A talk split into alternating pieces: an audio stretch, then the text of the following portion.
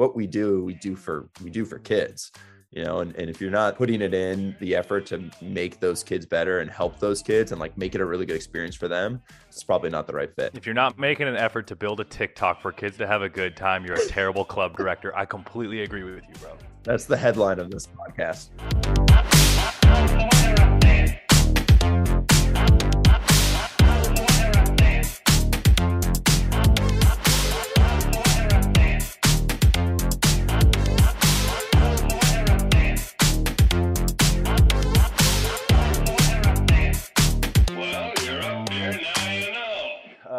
this is the little studio I scored. I went on Airbnb and like found a place. I just messaged everyone in Poland and was like, yeah. thousand bucks a month. That's the budget. Thousand bucks a month. And I'm like on a lake in this beautiful spot with this huge three story house. Like it's insane. I scored. That's awesome. Yeah. and I worked nice What's naked, that? naked body. You have nice naked body statues behind you too. This is just yeah, some well, inspiring stuff back there. Yeah, and they're like they got questions. That's why I think it works so well. You know, they're just like tilted like this. You can't really yeah, tell yeah, what they're yeah. kind of. This is why well, this is the question room. We're here to question things. All right. What's up? Welcome uh, to Tallest Podcast on Earth. I'm here with Matt Houlihan, club director of the world's greatest and most well known club, Bay 2 Bay Volleyball, dude. Thank you for coming, That's Matt. High praise. That's high praise, dude. High praise I mean, I'm like, I'm so stoked to get to speak with you because I have like so many thoughts. Um, there's like such a big disconnect between like professional and club, and like I just want to, I want to talk about all the it. I want to learn from you about what's going on in the club world. First of all, I see some trophies behind you, dude. What are those trophies? Yeah, we got some trophies. Uh, those are so these are from this year. Give a little little tilt to the camera. Oh uh, yeah. Uh, those are from AAU this year, and then the uh, USA volleyball ones are all over there by the water heater. Um, my wife Ariel always she doesn't. She, I first put when we first moved into this house, we set up all the stuff in our garage. It's kind of like this is our office, is the garage. We converted it. Um, we put all the I put all the trophies up there, and this is where I have all my Zoom meetings. And Ariel comes in, she's like, "You look like an asshole. You need to move those So we moved them all over to the water heater. But hats off to all of the, the coaches and kids at Bay 2 Bay. They've they've now filled the area of the water heater, and this is the only spot left. So uh, and the AAU trophies are like just ridiculously big for for no reason at all. So they take up a ton of space. So that's our our summer haul from this year. So there's a uh, I think seven teams that medaled. We had one one team win it all, and uh, three teams make the national championship uh, and then a, a, number of of third places. So it was a it was a pretty good summer, dude. A powerhouse, and you know, I got the first the first thought that comes to mind is like, what's it like being the world's youngest club director, dude? I don't know if we're the youngest anymore. When we first started, we took over when we were 21. Let's go. Uh, was, the boy was, could barely was, having his first drink, and he's already running the lives of many children, dude.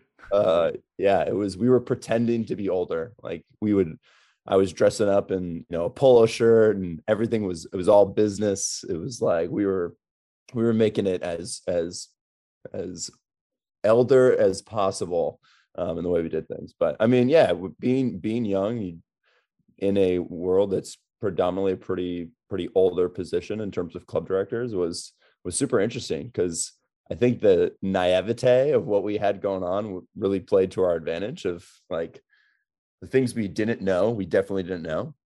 And we just wanted to try and be really good at um, some stuff that wasn't really focused on. Like we just had a, we had this vision of like, what if, we were still playing, you know, like you and I both played at Bay 2 Bay. And so we have a Bay 2 Bay experience of our own.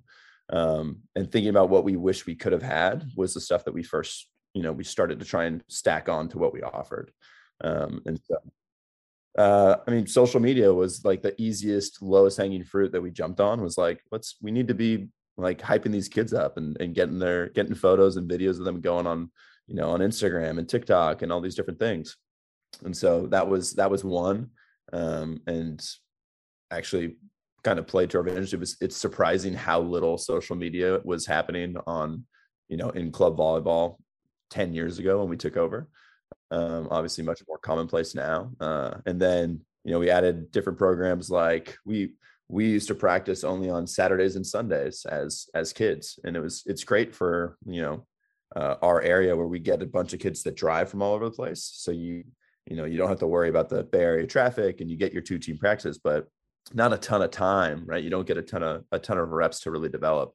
So then we added skills practices. So during the week, we have a pin hitters practice that's just specifically focusing on that position, and a setters practice, and a middles practice, and a liberos practice. And we just slowly added those positions um, throughout the years, and just got like an an extra an extra day for each kid in the club to get to train. You know, kids come to multiple different things that just you know you, you get a you get a kid like young Taylor Averill walking in the gym, and you know you immediately stick him in the middle because he's tall and and then you start to flip them around to different spots and say hey come to setters practice today or you know come to pin hitters practice and you get to kind of let those those guys develop in different ways and it's just a good offering and um, it's a good way to get kids dude it's huge and that's ah, there's just so many things not even just because Bay 2 Bay is, has a special place in my heart because i played there and we both did yeah. but it's just so clear that you guys i think you have such a beautiful balance of making volleyball fun again and also giving these kids opportunities like you said to train different positions to play more often.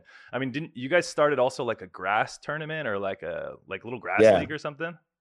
Yeah so a number of the other things that we like added on was um so we have a beach club. That was like the first outdoor one that we added which has been huge and one of our uh good friends that's you know uh, another uh alum alex jones who played with you um, started our beach club. And so he runs that every Sunday morning for three hours, 8 to 11 a.m. And just, you know, it started with like 40 kids and then went to 60 and then it went to 80. And then we added additional sessions. And now we have, you know, throughout the year, like 160 kids playing beach, right? Just like one of the best cross training tools you could possibly do, where same thing, like you're, you, whatever position you play indoors doesn't matter on the beach because whatever you suck at, they're going to attack. If you're a bad passer, they serve you if you're a bad setter, they serve your partner, right? Like whatever it is that's your weakness, it just gets polished out by your opponents um, throughout the day. And so it's that's one of the other ones we added um, during COVID when you know the Bay Area was really strict, and you know we we don't own a facility; we use just a number of different gyms. Um, the first thing that schools stopped doing was outside rentals. You know, so we used local colleges, high schools, community centers, all that shut down. Uh, and so we were kind of stuck between a rock and a hard place. And we got really lucky. One of our coaches uh, is the VP of marketing at uh, the local uh, minor league baseball club. Um, and so during COVID, they were shut down as well. And when once things like kindly, kind of finally started opening up a little bit to just outdoor sports, we run a grass volleyball tournament in the area. So we had 30 grass nets. And so one of the first we did, we handed out grass nets to kids. So during full shutdown, they came and picked up grass nets from our from our house. Like we left it on our patio. A kid would say, "Hey, I'm coming." They'd come pick it up. They got to set it up in their backyard and just play during COVID. And then once it reopened up, we took them all back and set up a grass club at this local baseball stadium in the outfield. Um, and it was just a super fun experience uh, to get those kids back out there, like like first time out of basically quarantine for a lot of kids, uh, and they got to do it in a really cool setting with like the stadium speakers blaring, and you're you know you got all the banners and different things flying around. It was a really fun environment, and it just kind of stuck since COVID because it was a really fun experience to be able to do. You know, we would we do triples and we do a fours tournament, we did a six man tournament. Uh, you do a bunch of different stuff that's you get to do on the grass that you don't get to really have indoors. And so it's just a fun environment. So we have you know grass club that goes on at the same time. And so it's just another it's another program that we get to kind of add in that uh, gets kids playing and, and introduces to the sport in a like a more fun unique way than just coming onto the court and going through a clinic. And uh, there's just different ways to play the game and we get to kind of showcase all those aspects. So it's been a fun one. Yeah. And i you know, you talked also about like social, like all the social media stuff you guys are doing. You know, like it, the when I think of Bay 2 Bay, honestly, I just think of like the young blood, dude, just coming in, being innovative. Like, let's talk about drop dimes for a second. Like, you guys started this company, and I'd love to hear a little of the story of how that got started if you don't mind telling me also anything i ask and you're just yeah. like not a fan of it you just let daddy know we don't have to talk about it okay uh, don't worry but, daddy I'm, but, I'm a fan i'm a fan but dude i love how like you know finally i got to come back home and i don't get to come home often and ran a clinic with you guys and like it was so so cool to come back home and just gave me like so many feelings of nostalgia and just like so excited yeah. to be back. Um, but like I come back and you're like, we're talking about making shorts and you're like, yeah, here's what we're working on right now. And then there's like NFT on the pocket. It's like, dude, that, that stuff is way past me. I guarantee you no other club in the world is doing that. But like, that's what I think is so cool. And I'd love for you to talk a little bit about where like you and Ariel, to me, like you just add this like fun, innovative space in the volleyball community, club community specifically, that I just think is like missing a little bit. You know, like there's so many kids who are like, I just want to get better. Their parents just want to put them somewhere where they can get better. And it's like, I think you're such a great representation of the balance between we're going to create skillful players on and off the court, and we're also going to have a blast. So, like, how do you manage all of that? Yeah. Well, thank you. That's very kind, Tyler. I mean, I think I, I got to credit my wife Ariel for a lot of that. Like the biggest thing that that Ariel always pushes in any of our like initial coaches meetings, like our our we will always hire a coach that's like just a good person over volleyball knowledgeable person. We'll take someone who has no idea about volleyball as long as they're a good person and they understand like this is about an experience. Hmm. Um, because our goal is not like if, if all we're trying to do is just win, win, win, win, win, and and train kids to be you know beast at volleyball then we're, we're definitely missing a piece of the puzzle so during coaches meetings like one of the first things ariel says is your goal as a coach is to get the parents on your team or the parents in the gym around you to pull out their phone right mm. to hmm. pull out their phone and start recording because you can kind of just imagine those moments of like you're a parent and you're like oh my god i gotta i gotta take a video of this i gotta record what's happening right now um, it's just so like my son is doing this and it's awesome. And he's I've never seen him act like this before, whatever it may be.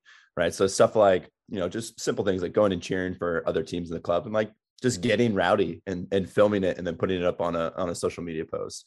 Um, you know, doing doing whatever silly TikTok trends pop up, letting our kids just have fun with that uh, during practice and, and taking some time to like go over and play different games or whatever it may be and just you know trying to instill a, a sense of of uh, it not just being like all about the winning um, kind of creates a cool culture and it creates a cool cool thing that kids get to be a part of um, and i think that's a big piece of of where our success has been because you know you think about how clubs succeed it's it's getting kids engaged and loving the sport. When they love the sport, they want to play more. And when they play more, they get better. Um, and if you do that in a way that's like natural and they're enjoying it and it's, you know, it's coming from them and it's not this forced thing from their parents or this like forced thing from the club, uh, you get a lot of, you get a lot of magic. And so I think we've been lucky in the sense that we've gotten a lot of kids in pretty young um, that are enjoying it and they keep playing, they keep playing, they keep playing, they stick together with that group right? And and you know good teams can attest to that. The more you get to like really form that connective tissue the better you get uh, down the road. Um, and so having that ability and seeing that kind of grow up like the team i'm coaching now at 18s was the team that when we first took over literally 10 years ago we had two of these kids that are on this team now were eight year olds and they walked in the gym wow. and they've been in the club since and they've been just these little studs um, for for a number of years, and of course added pieces as we went. But it's just, I mean, for us, we're really lucky because I mean, what what more fun of a job could you possibly have? Like, I I have no desire to be a college coach. I have no desire to be anything else than what we get to do right now because it's like it's just a blank canvas that you just get to go mess around with. Like I've got whiteboards all over here that are just like ideas, and we just throw stuff out, and it's like let's try and do this this year, right? Like we want to do a six man tournament. Great, let's do it. Let's try and do that. Or hey, we want to make we want to make this and it sucks. Okay, crush it. No more. We tried it, didn't work. All right, all good. Move to the next thing. Um, and you just kind of you, you get to play around with stuff. What are you What are you working on right now? You got anything brewing? Are you allowed to give us a little secrets on what we got thinking? What we planning? Yeah, let's look at the whiteboard. I'll look at the whiteboard and give you like. A, what do you think is one of your ideas? Like that was like I don't know if this is gonna work, and it ended up just being like killer, or the opposite way. I don't know. Uh, I think so. The the grass tournament that we run, there's like on the East Coast, grass tournaments are huge, right? There's mm. so many huge grass tournaments that are just these spectacles, right? These awesome events that are like it's like part music festival, part volleyball, and like food, beer, whatever it may be. Like those have been really cool. Um, and so we started we started that four and a half five years ago now um, we started doing that tournament. And the first year it was like, you know, it was it was small and it wasn't super it wasn't super cool. You know, it was but it was different. No one had really played grass volleyball out in the Bay Area, specifically at the younger kids level. Like adults will do it uh, in the adult rec sense, but not a ton of anything for kids. And so slowly but surely, that's kind of started to become just such a staple thing uh, that we were like, ah, I don't know if this is actually going to work. It was a lot of effort. You know, we had to buy, we bought 30 nets and, ne- and we needed like 10 the first year. But during COVID, side note, worked out great having those nets. Um, but yeah, it's just it, that that just kept growing, and then we kind of we were just iterating. We we did it in Morgan Hill at a soccer complex. that's huge, right? Like we wanted to expand it to Morgan Hill. We could put like 200 nets up, and it would be this massive thing. So maybe down the road, but then we found the right venue, and we do it at the ballpark now. And so the ballpark serves beer and wine, and it's got music going through the speakers, and you've got a PA announcer, and we have security, and we've got all the bathrooms built, and you get this whole you know like perfect kind of storm together and it made this event into just something that's so much fun now. Like it is literally my favorite thing to do each year is running that event because it's just it's like a my volleyball community party, right? That I just get to we just get to put on and like our kids get to come to it and run around in the outfield and do all this different stuff. And um, that one was one that we're like, oh, don't know if this is going to work out, and and actually has ended up being something super cool. Um, but the most recent one to to harken back to your question of what's going on now, we we just um, we're sponsoring the local pro team in our league now or in our area. Yeah, dude. So wait, first of all, t- talk talk to me about that. I didn't even know that we had a pro team in the in the Bay Area. So yeah, it's I mean, right now, so it's the VLA, right? There's kind of two competing like men's pro leagues in in USA right now. You got NVA and you got VLA, and so this is a VLA club um, and it's it, it's a lot of like our it's a lot of the former division one players that are in the area right? So you got guys who are working tech jobs you got guys that are coaching um, different stuff like that. Um, and it's it's all those guys together. And there's little pockets throughout the country that have you know that have these teams right? So like Lloy Ball's got a team Team Pineapple, you've got um, Team LVC out on the East Coast, you've got uh, Rising Tide in Southern California, and so there's a number of like there's a number of teams that have popped up and formed. What's our uh, mascot? they kind of play our mascot. I mean, like what what are is, we? The, the, the, team. It's the bunnies. It's the bunnies. The team is Bay Area Dimes, but the, the mascot Bay Area, is the, the Bay Area Bunnies. No, the mascot is bunnies. Bay Area Bunnies team, is kind of sick though. Yeah, but that's the mascot. That's the mascot. Yeah, yeah, yeah. That's cool. I was supposed but to wear that yeah, one day, and that never worked out. So I can't wait to see it in real life. yeah, no, the, the, the bunny. We have the bunny costume, right? So another like that was that was Ariel's thing last year, which you're well aware of. Ariel was yes. trying to get those listening to this. My wife tried to get tailored to come wear a bunny costume at a boys' youth volleyball tournament uh, and run around and make a fool of himself. And but, not to uh, harp on Ariel, but she didn't push hard enough, dude. I was ready, you know, like I was real ready. I was doing, I was warming up. I was waiting for that call, dude, and just never got it. It's fine, dude. She got, she got the large bunny costume too, so that it would fit you, like a human of your size. This it's gonna she happen. She just wants again. someone.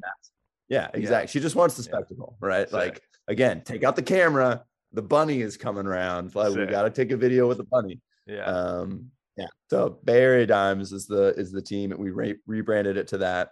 So it's bad volleyball, BAD. Um, just so many so many love things that. we could work on. Oh my god, I already love that. Yes. Yeah, yeah. So the, the merch, the merch is gonna be it's gonna be killer. Flying off uh, the shelves. Yeah. So we we we basically sponsor that team. So kind of pay for their entry fees and travel and do all that stuff. And the big thing is just number one, it's like so many of our coaches do it and so it's supporting our coaches and you know there's obviously like a business side of it as well that we're like we're trying to bring people in and so having you know our for the club side of stuff like coaches is our number one thing like that is the product essentially is your mm. coaches and um, so trying to get the best people in and people with with great volleyball knowledge are always hard to find um, and so being able to bring people in that like want to play and want to be a part of something uh, and then like also having the ability to hey are you interested in coaching too? is is cool. That's not the number one thing but hopefully a secondary benefit. Uh, and then uh, and then having them be able to play against our older teams too like our 18s team gets to scrimmage them uh, and it's really cool. And having them practice in our gym and our little kids like look up and see some former d1 guys going and doing some really cool things is, is just a cool thing for them to be able to kind of have going on on the court right next to them Dude, uh, as well. Re- really, really quick, you you mentioned uh, that like finding good coaches is hard to find. Can you talk to me about that? Yeah, I mean, like, why do you think that's the case? Uh, I mean, we're not well, talking about people, about good people. I'm sure there's plenty yeah. of good people, but just from a skill perspective. I mean, yeah, co- I mean, coaching like anything is a is a skill, you know, and and just because you're a great, we've had many mm-hmm. great players that aren't great coaches. Mm. Um, some of our best coaches are are guys who are just great communicators. Um, being able to manage like you're dealing with with 12 kids, and on top of that, you've got 24 parents, right? And so this is youth sports, and so you're you have to kind of balance those all of these stakeholders and and being a coach and and, and providing a really good like club volleyball experience like we as directors try and take much as possible in terms of communication and logistics and all that stuff off of the coach's plate so that they just have to coach and build relationships with the players on their teams. Um, but you know it's it's always going to be there's there's always a mixed bag and it's kind of the same thing right? You, you have you bring people in and you try and we try and onboard them and tell them like this is how we do things and go through that whole process. But you know there's always different leveling there's different levels of how you bought in people are. Um, and the good thing is being able to go through that and like pretty quickly realize ah, i made a mistake on this coach like mm. being able to cut it loose. For the most part we have not had that happen really at all. I think i, I think we've fired one coach in our entire time of being director. Uh, but there are definitely coaches that you know like ah my priorities are shifting. Um, you know i'm i'm I've got this sales job and it's taking up a lot of my time. And I don't think I, I'm, I'm really cut out for it right now. Okay. All good. No worries. We can cut that loose. You know, we, we want people who, you know, really want to be there uh, and really enjoy that aspect. So much of like being in the Bay Area, being in the Silicon Valley, we've got so many people who, you know, they're working these big tech jobs uh, and they've got some high pressure sale. There's a lot of high pressure sales uh, that our coaches go through. And so there's, there's a balance that goes into it. Um, but the people who are here, we've got a really, really good group because I think the coaches love being around each other. It's a it's a really fun group, and we get to go. It's it's a there's definitely the social aspect of coaching as well. Like you know, after the tournament yesterday, we just played in a tournament uh, up in San Mateo. You know, tournament ends, head over to the brewery for uh, you know a beer just to recap and hang out with everyone, and, and then head home. Right, like just being able to do some stuff like that on the weekend uh, is a fun one and it's kind of some instant community for for guys. So when we have volleyball people move into the area we get a lot of guys that will reach out you know they want to come play or you know they'll hop on and they want to be kind of a guest coach and and, and bounce around and be available and kind of give back to the sport. Um, but you always have to kind of make sure that yes while there's the social aspect in that community that there's also the understanding like what we do we do for we do for kids you know and, and if you're not if you're not like putting it in the effort to make those kids better and help those kids and like make it a really good experience for them then like we're not really aligned and it's probably not the right fit. That if that happens not, sometimes. if you're not making an effort to build a tiktok for kids to have a good time you're a terrible club director. I completely agree with you bro. I completely agree. Yeah. But yeah that's that's that's so, the headline of this podcast. No but I, i'm curious i'm curious too like you you mentioned a couple of good things but uh like so to you based on your experience like what makes a good coach? Like say there's some kid from a different club or like a guy who wants to get into coaching coaching like what advice would you give him to eh, from what you've seen that like you think is a good formula for being a successful coach? Yeah a couple a couple pillars. Number one would be communicator right? Of like they're just really good at, at, at being able to elaborate on their thoughts and demonstrate what they want to happen, right? Both like X and O's, but also just like life of being able to, hey, pull a kid aside and, and notice like, Taylor, what's going on, man? How you doing today? Like you, you look down or just, you know, you're, what's going on? You're struggling a little bit. How can I, how can I help you? Right. Being able to give feedback in a proper way, like communicating, number one, if you can be a great communicator, that that's, that's a huge, huge piece of the puzzle for coaching. Number two, being organized, um, being able to plan a, plan a practice, being able to kind of overview a tournament and like try and figure out how you're going to get all of your guys a good amount of playing time and make mm-hmm. sure every kid feels like they've got like a really good role. role. Yeah. Right. Sure. So, you know, being able to take some time and actually, you know, put pen to paper and have a thought process behind what you're doing will take you a long way. Right. If you if you can go through a tournament on a full day and take like 10 minutes once the tournament's done and just take down some notes of like, wow, we were really bad at off blocker defense today.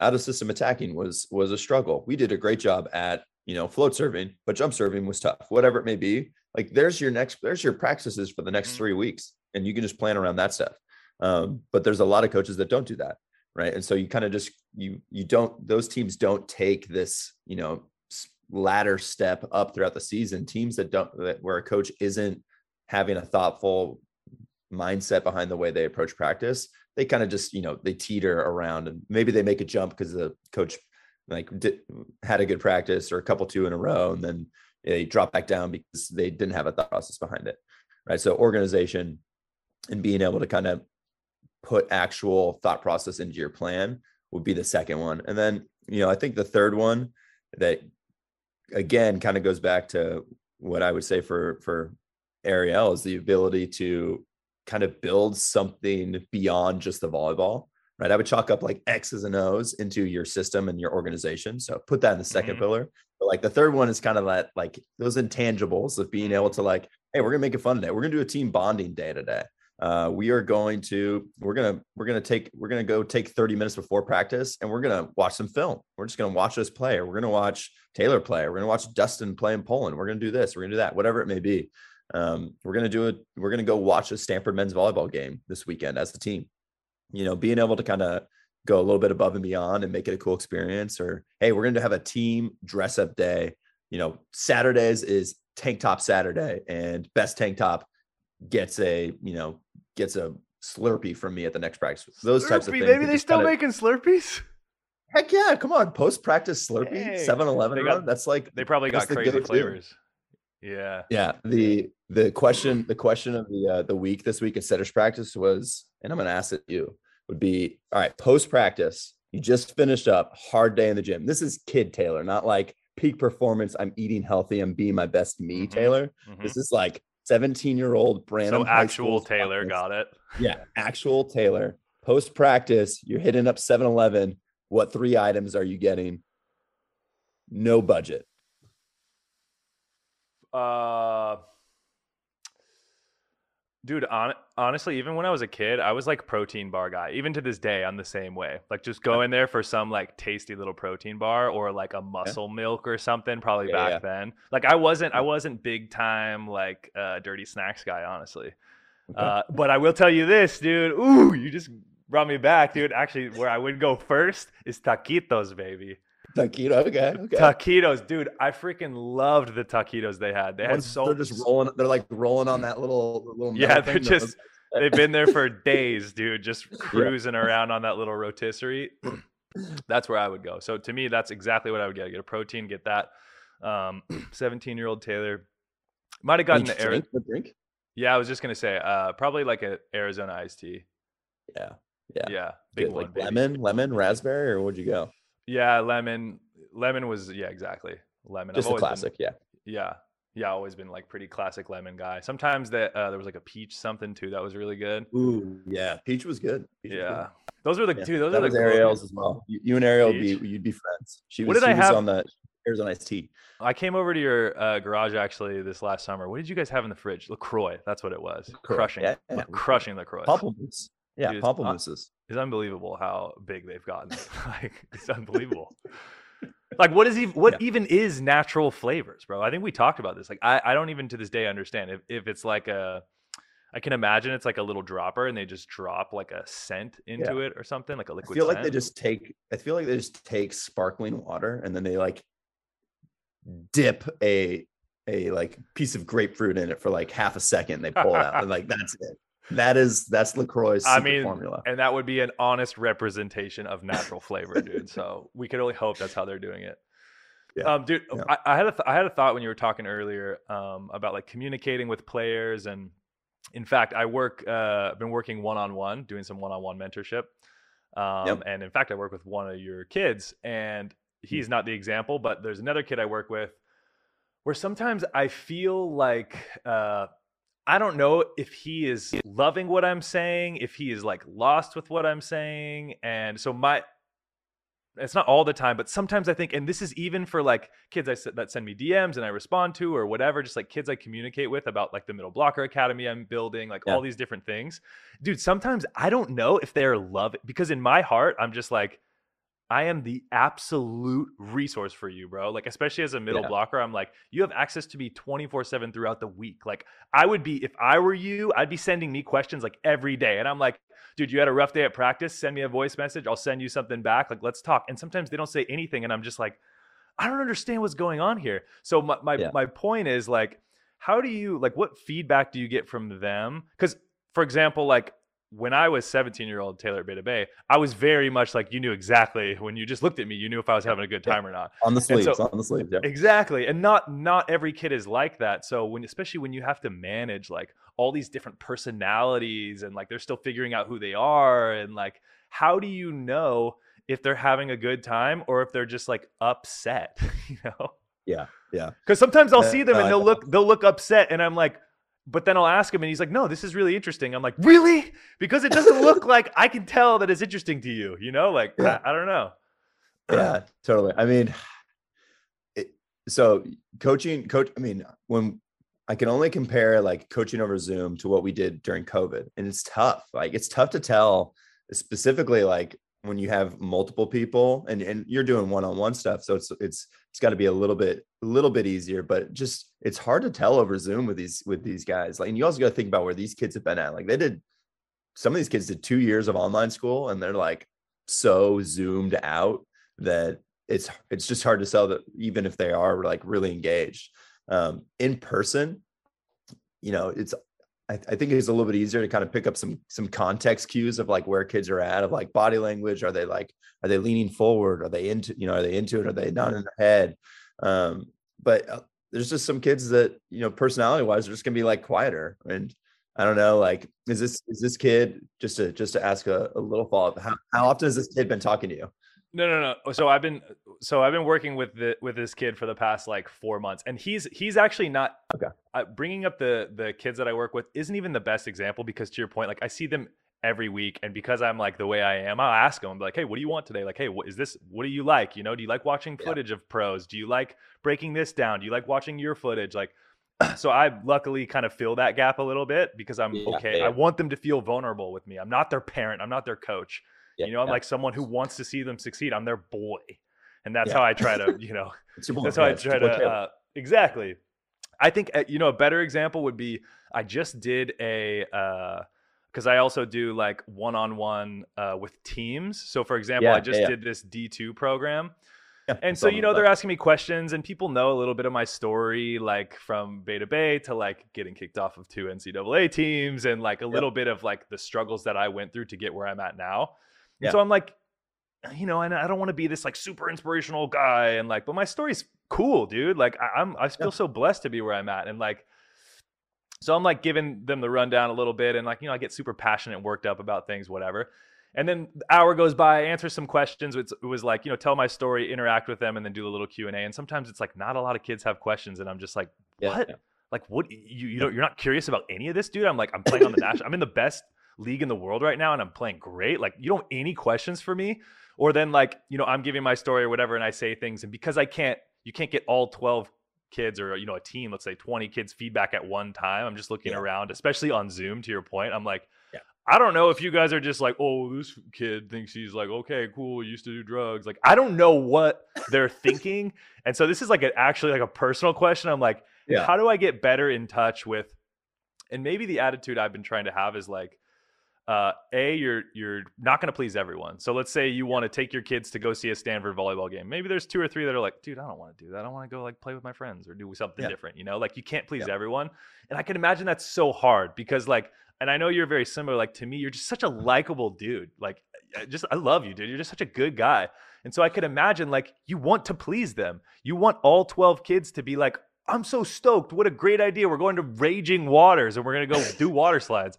Like that would be, I'd be stoked on that, you know? But yeah. like, I personally have this weird complex of like, I want everyone to have a good time. I want to give you exactly what you need to help you succeed and to have a good time along the way. So, like, how do you, how do you handle that, dude? My goodness, man, you are you are you are hitting on when hitting on back going back to like year one and year two of being a club director. Like that was me. Like I am I am Mr. People Pleaser. Like I just wanted everyone to be happy. The same, you know, same. It's like the same thing. I, I just want everyone to be happy. Like yeah. you're having a bad day. Like what can I do to help you? Like I'll bet over. Like you want to do that? Great, let's do that. And it just like in terms of running a business, it's a horrible strategy. it's like yeah. the worst strategy ever. You're like you will please no one when you do that. Um, and there's just there's just gonna be people that aren't a fan, right? Like, and, and you're active on social media. We're active on social media. Like the amount of hate that we get on social media is like, oh, all right. Bro, there's a lot of, hating on you? There's a lot of negativity out here. I see that. Yeah. And like, we just, we just have like throughout the years, and I struggled so hard with it at the beginning. I've just had to consciously kind of make the decision of like, hey, I know I'm not going to please everyone here with this, with this decision or, you know like cutting if you're making making choices of like players on teams like that's that was the one that was really hard for me i can imagine make it, i make it about me because i'm the i'm the main character in my story so forget Absolutely. you Taylor. this is no, about I feel that now. well it actually uh, is but um so yeah it's like cutting players at the beginning it's like i didn't want to cut anyone it's like oh he's been on this team for three years but you know he'd, he'd really be better for him to play on the twos team now but and this kid's pretty good i want to take him on the team but i don't want to make him sad and like in the reality it's just like you got to make your decisions and go with it. Like and and you're and you're so passionate about what you do and what you speak about and like i've gotten to see that just from our individual conversations behind the scenes and, then just also on social media like it's awesome. Like the passion that you show helps so many kids and it's to piss off some kids too. They're like forget you know forget this guy. This guy i don't like this guy. This guy's a jerk uh, whatever it may be. Um but those are the kids sometimes where like we we've started to respond to like negative comments, just be like, "Hey man, I hope you're having hope you're having a good day." Like, sorry, like just try and you, res- you respond with live videos of you in a bunny suit asking them if yeah. they've had a good day. Yeah, we'll just respond with positivity. It's like, hey man, I'm just gonna yeah. give you love. Like, if if you feel the need to like comment negatively on on this video of like a kid going up in slow motion and hitting a serve, like, I'm sorry.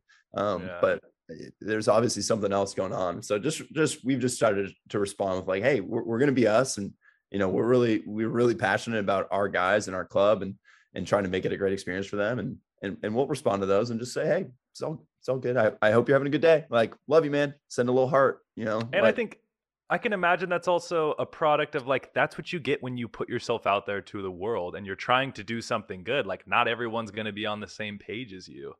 Yeah. You know? So I'm sure now that you're a little more tenured, uh, you've gotten a lot better at just like letting that stuff go. And yeah, um, yeah, for sure. You know, it it. uh I was thinking too. I was like, how do you how do you handle parents, dude?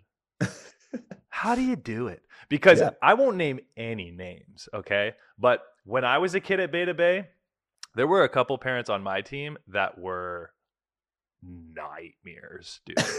like nightmares. I couldn't believe it. My mom tells me stories to this day of like this mom or this dad or like, yeah. and we won't name names as much as I want to because I think there's so many good stories. But yeah, this is I can, post post podcast talk for me. Yeah, yeah for sure. but like I can imagine that exists across all planes of all levels, and like you got to deal with parents. Yeah. Like, how do you manage parents? Like, what what are the common like complaints you get from parents or like you just have a mom, a mom or a dad who's like way too involved or like how do you navigate yeah. some of that yeah and it's all i mean again just there's so many personalities and there's so many different ways of there's different upbringings that people go through and you know there's there's you've got families that are great and fantastic and you've got divorced families that are struggling and you've got you know families that are sick and that you've got a, a parent who's has a very terrible illness you've had you have deaths right? You've got families that are going through some serious pain and trauma. Um, and we've we've had multiple instances where it's just like there's a behavior that's like oh that's unacceptable or you know someone's acting completely irrationally. And ariel or i will go up and have a conversation with them and very quickly you realize like there's there's something else going on right? An example is we had we had a parent that, that did something that was like got very angry and was like in a parking line yelled at someone um yelled at the person who was trying to help with parking and we're like what no like that was a Bay 2 Bay parent all right we got to go talk to this this person um, and talk to him. And then you find out like the, the mom passed away like a month ago. You know, it's like, oh, okay. Still not not okay, but like yes, we understand what's going on. So just trying to you try and understand where where people are coming from. And and I think the biggest thing for us to like come back to like the big picture of just dealing with parents is it's just about just the same thing as with kids. It's it's setting expectations. Like you you get what you tolerate as a coach, right? If you tolerate your team being lazy, they're going to be late in practice. They're going to be lazy in a game, right? If you tolerate parents being crazy at a game, they're going to keep being crazy. Um, they're going to yell at refs. They're going to do this, and like we, we we just try and set the set the standard early in terms of our communication. We do a big group meeting. We do individual meetings and we have kind of a script that coaches have to go through and kind of hit the hit the nail on of being a teacher conference, baby. Yeah, essentially a, a, a, conference at the beginning. Like this is the rules. Yeah. This is how we're going to do things. This is how we at Bay 2 Bay are going to act, and that's for parents and players and coaches. And I think ever since we've really like we put in that script and we kind of like standardize it across all teams, so many headaches have gone away. Mm. Um, and we've got 19 teams this year. When we first started with 10 teams, wow. we didn't have any of this. We had so many more headaches because it was like people did people didn't know what the standard was, and so they just did whatever they wanted. Right? They were just going. They were. We had people yelling at refs. We had people coming up to coaches during tournaments, being like, "My son needs to play more." You got you got all of this, right? And it's never. There's never going to be a perfect season where you don't have some issues that pop up, but being able to kind of let people know what we expect and then being able to bring it back to that when we have those conversations of like hey we have a coach come up and say hey we just had this parent just came up to me and, and is upset and, and wanted to talk about playing time. And our rules mm-hmm. hey 48 hours after a tournament that's when you can talk about playing time. That's like the most common one. And for the most part probably 95% of the time people adhere to that and we'll we'll follow the right channels and say hey we'd like to we'd like to talk you know Hey. Little Taylor didn't play much this past weekend, and we'd like to know what he can do to get better or why he's not playing. And then, and the what's your answer, Matt? What's my, my answer? Why my mom playing? calls you. Yeah, why aren't I playing? Because when you were in high school, you had credit card hops, and you didn't move like you do now. You wow. you were you were kind of a little baby fat kid, you know. Okay, don't be rude. Now you're being rude. no, I'm kidding. But I, I am curious. Like, yeah, how how do you? I could imagine um, I could imagine that's tough for a coach and for a club director, where it's like, well, the two, if like let's take the middle position for example, it's like, well, these two middles are like clearly starters, and if you're a coach, like how do you manage when to? Now, I'll be honest, because Bay 2 Bay is just such a powerhouse. I know you guys are slaughtering other teams, so I'm sure it's a little easier for you because. Uh, I can imagine when you're just like destroying a team, like that's your time to put in guys who don't normally get playing time. But how do you manage that? Because you know, you talked about like, yeah, it's where you you do want to make it fun. You do want you do have to manage a way for everyone to touch the ball or to more than that know what their role is. But at the end of the day, too, it's like you're playing against uh, you know, like let's say the most boring club in volleyball, Balboa Bay, let's say, for example, like let's say you're playing against their 18 ones and you're, you know, like I can imagine you want to win. So you're going to put the guys in who you think right now are going to help you win. So how do you how do you manage like when is the time to put in a kid who it's like the, even if the parents are being like, you know, why isn't he playing? But it's like, come on, we know we know why he's not a starter, but he yeah. does need to learn what his role is. Like, how do you how do you yeah. manage that? Yeah, it's so for for us, what we tell our coaches is like our our end goal. We we train with an end goal in mind of just we're trying to win one tournament and one tournament only, right? We're just trying to win the last one. National championship is the only thing that we are training for, and every tournament around that, like anything regional, is practice. And so our goal is like, hey, we're gonna we're gonna give guys some opportunities. That's that is the goal. We're we want to give our guys opportunities to play in those moments, specifically early on. Right? There's there's probably two tournaments ahead of nationals where we want to test like what we think, like our hypothesis of like this is my group. This is what I think is the group that's gonna gonna be the starters at that tournament. That's gonna be like the one we're trying to win and you want to test it. So you get a Balboa Bay matchup. Say we say we go to Chicago, which will this year will be our first event. Um, that's like national, right? We've got the best teams from the East, Midwest, Southern California, Northern California. They all meet in Chicago. We play there. Uh, first round of gold. Let's say we're, we're lucky enough to make it to the first round of gold, and we've got a matchup with Balboa Bay. Like we're gonna we're gonna run our starters, right? We want to see what it looks like with that group then. But during pool play, when we're playing teams that are also, you know, very good, but maybe a little bit more like hot and cold, maybe not as like high level and consistent as some of the top teams. Um, we're going to give our guys a shot still, right? You have to, you, when we say we want every kid to feel like they have a role, it's not just a, like, um, the serving stuff. It's like, we want you to feel like you have a substantial role, right? And so throughout the year, like, hey, you are, you may be the second setter, but you need to be able to go in and win us this, this one, three matchup so that we can rest this guy and so that this guy can have an opportunity to do this or whatever it may be, right? We, we, be able to step in. I need to pause really quick because we need to make pause an it. homage to Alex Jones, who is the king of bringing the second setter to win the game. Alex yep. Jones, dude, I hope you're listening to this. You are the man, and we love you for that. Alex Jones was like the classic. He knew his role. He was a bench guy. When it was his time, dude, he, God, dude, he would be bring the ruckus, baby. Yep con- the consummate the consummate team guy. There is a great video. I think you should link it down below in this in this if you post this on YouTube. Link the YouTube video to Alex Jones being interviewed after beating CSUN at Hawaii. I think that was the match where he came in uh, off the he bench. Had a, he had a couple he came five. in. Yeah. Yeah. Yeah, uh, he had a couple like that that year. Yeah, yeah, yeah. That, but that one was special, right? Because Jones went to CSUN yeah. and got cut by CSUN, and then went to Hawaii and so easily, right? So easily, Alex Jones could have just bashed CSUN, right? Or just like gone in and like just soaked in that moment. And instead, he is just like so grateful to his coaches, both both staffs, all my friends over at CSUN. It was just such a fun experience. I'm like, God, Jonesy, why are you so lovable? Just Dude, so lovable. So- you could have you had your moment. You could have you could have rubbed it in the coach's face. Nope, not at all. Nah. Co- coach cut me. Didn't matter. I proved him wrong. Didn't matter. Didn't say anything about it. Just I love the game. Game was so much fun. Right? Like just such a good. He's guy. the man. So you got to link to that one. That one I love that video. We share that one probably probably once a year on social media. We just break that one back out for Jonesy's birthday. Sick. We will. we will link it. Yeah. Um. Uh, uh, just to like switch gears a little bit, I'm I'm curious too. Uh, why are referees so bad? why are American referees so bad? there's a referee crisis, Taylor, a total referee crisis. And it's refing is a hard job. Don't get me wrong. Um, but like there's not enough of them now. Like it's it's just such a hard job that no one wants to do it. Like you don't get paid very well. People yell at you. Like, well, who's gonna sign up for that environment? You know, like this is it's not a fun thing to do. We no. and we've played um we've played three tournaments now in Northern California. And we have coaches up refing almost every match. Like this past weekend, we actually had three refs. We had three refs that were up refing uh, the like the gold, the highest level matches, and they were great. All three of them were did a very good job, and I'm sure I'm sure they got yelled at at some point throughout the day. Like even even still, yeah. Um, but it's just yeah, it's it's tough. Oh, like, for sure.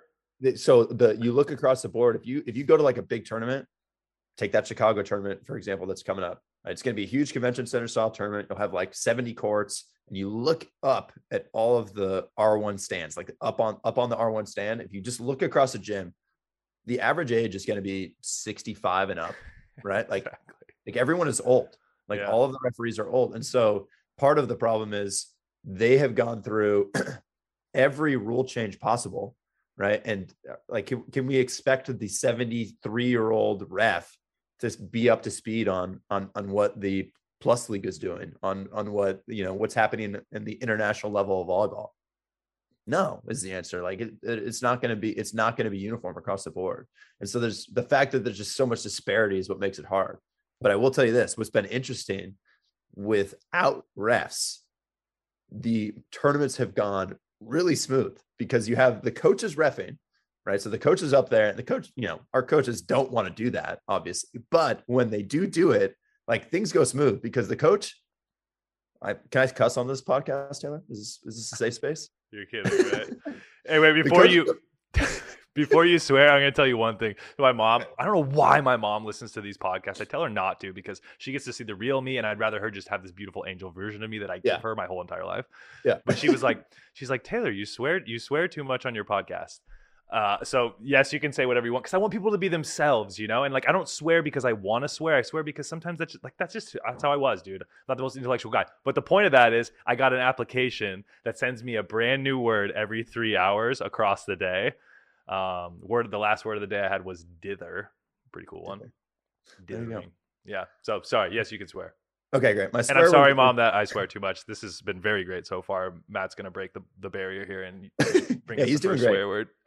Taylor's mom, I'm sorry. I will I will be the one. You can you can send me a message if you're if you're mad at me. But the, the swear word I was going to use is our coaches, the coaches across the board just don't give a shit when yeah. they're up there. Like they yeah. they're just there to make the game go. They're not they don't insert themselves. If it's horrible, like if it's a horrible set, they call it. If you hit the net, they call it. If you foot fault, they call it. Other than that, we're playing volleyball, yeah. right? And no one interferes, and it moves super fast because yeah, no one. Like, you get some coaches or you get some refs that like everyone knows that ref that just kind of like inserts themselves into the match for no reason, and like it's yeah. like stay off the sport court, scoot back, stop having fun. Oh, like, it's the worst, dude. Get out of here. That's that's if there's one rule that that Ariel and myself could get rid of, that would be it. Let we want we want to make boys volleyball the Manhattan Beach six man. Like that's what we want it to be. We want kids on the court. We want we want energy. We want kids building pyramids. That's yeah, that's the environment we want, minus like the kegs in the sand, right? Like right. that's that's the environment we're trying to create. Right. So you got these coaches up there refing, and things are going smooth because, like, if I'm up there on the ref stand and a coach starts to yell at me, I'm gonna be like, no, next point, let's go. I d- I don't care right? Like this is what I saw. We're going, like we're moving forward. Uh, and, and, no one's inserting themselves into these games. Like, yeah, we're probably missing some out of rotations here or there, or whatever it may be. But uh, like for the most part, it is what it is. And so it's it's been this really interesting situation of of referees not being there and then being there. How how different like the experiences have been for for teams and coaches. Um, and also, yeah, I feel like I stated that question, like, why are refs so bad? And a lot of them are. And, uh, but I do want to say that I do, f- I feel for refs. I, it's the same, dude. I have the same feeling when I see coaches, you know, like as a, someone who's played at like such a high level, it's like when I see a lot of coaches and have conversations with a handful of them, like there's a part of me that's just like, oh, you just have no idea. Like I'll see what like training videos certain coaches will put up, and I'm just like, this is terrible. This kills me. But and that's why I started being so uh, uh, outspoken a little more on social media. Is like, well, what am I gonna do? Am I just gonna say, oh, the refs suck, or oh, no, I'm not gonna be a ref, just to be clear. But like, well, I'm gonna help. I'm trying to help find a solution. That's what we're gonna do here. But like, you know, like, oh, this like this coach doesn't know what he's doing. It's like, no, now I can give resources to help educate them, you know? And like that's also what I love about you guys and you say it all the time. It's like I don't know everything. I'm not playing at the international level. I'm going to bring in the guys that are. And it's like I wish that that more clubs, more referees, more of the volleyball community did that. And so one of my th- one of the things I want to go two places. Um, in fact, actually, let's go this way first. The the first thing I think about is uh, like censorship. You were like, I basically basically you were like, I want to have all the fun douchiness of Man's Beach Six Man with none of the alcohol. And yeah. so like my my thought process too is like, you know, sometimes and I don't, I don't know if you guys swear or like whatever. You just chill with it. You're cool. Like when I came to, you know, run a clinic with you guys, it's like, yeah, sometimes I swear, whatever. And I, I think that's just like it hits hard with, especially with kids. like, whoa, whoa. He's like, yeah. I swear sometimes with my friends. Like, oh my yeah. god, you know, like, and yeah. to me, it's just like I'm being me. Yes, my mom, I need to swear a little less, probably uh, expand my vocabulary, no doubt. But my my thought for you is like how do you find the line between like appropriate and inappropriate when it comes to like posting stuff or the way you talk or the way other kids are like how do yeah. you navigate that yeah that's a that is a good one so there have been a couple times where we've like where we've posted a video like we'll put like we're not just posting highlights like when we make right. mistakes we post it and so i'll always be like i'll like i put like the first time we posted like an air one I kind of felt bad. I was like, ooh, I should have checked with that kid first before I like put his like absolute waffle missile that he fired three courts over on social media. And I like went up to him during the next practice, was like, I should have asked you, like, are you cool with these? Like, oh yeah, no, totally fine. It was funny. It's all good, like in good, in good faith. And then I was like, oh, okay, we're good, we're good. And I posted another one like two weeks later. Didn't ask the kid. Went up to the kid after. Kid was not happy. I was like, oh man, I'm so sorry. Oh. Like, I'm so sorry. Like I was not trying to, you know, totally in good fun. I'll take it down right now. And then we kind of like Ariel and I were having that conversation. It's like, listen, like we we have to be able to make mistakes. Like I don't think we should be like if we if if a kid makes a silly mistake, it's it's cool, it's good, and we yeah. have to as coaches kind of preach it. And so there was that like whole dilemma. It's like, all right, like kids are going to be afraid to make a mistake because if coach matt's there filming then he's going to post it on tiktok or whatever it may be um, and we just have like constantly been preaching into our kids of like make mistakes like make the most glorious mistake if you're going to make a mistake like let's try and let's let's go try and do something big if you're right? going to make a mistake let's go viral baby yeah.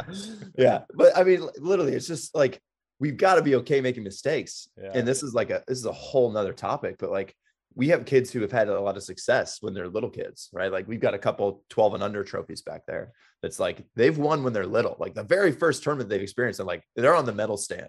Mm. And so they've they've won a 12s national championship. And now all of a sudden it's like, oh, is that the standard? Like I need to win every time. It's like, mm. no, you won a 12s national championship when there were nine teams in the division, right? and there's and the best players are playing in 14s right now, yeah. right? So it's like all of a sudden you've got these kids who like very easily could become I'm afraid of making mistakes and I'm not going to progress because I think I need to I think I need to win at all times and I have to be perfect. I have to be perfect. And it's like no, like we're going to celebrate the mistakes now.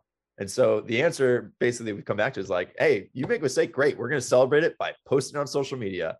And yes, if it if you're uncomfortable with that, I'm sorry. Bay 2 Bay is probably not the place for you. Uh, but it is what it is. Like we're we're going to so be okay cool. with that because you have to be okay. If, if you're going to get any any any good, you got to be pushing just outside that comfort zone. And you're going to make mistakes outside your comfort zone until that becomes your new comfort. And then we push a little bit further. We push a little bit further. Um, and so that's that's been one where, yeah, like we've gone through the the censorship portion of things of like what do we post, what don't we? And for the most part, like if it's in if it's in good fun and it's in good faith and it's not like anything malicious, like we're gonna we're gonna we'll put it out there. Like we're not trying to hurt anyone's feelings. It's just this is this is for fun. And if you have a big issue that. and someone wants to if you want to like comment a person take it down like you can do that and we'll think about it.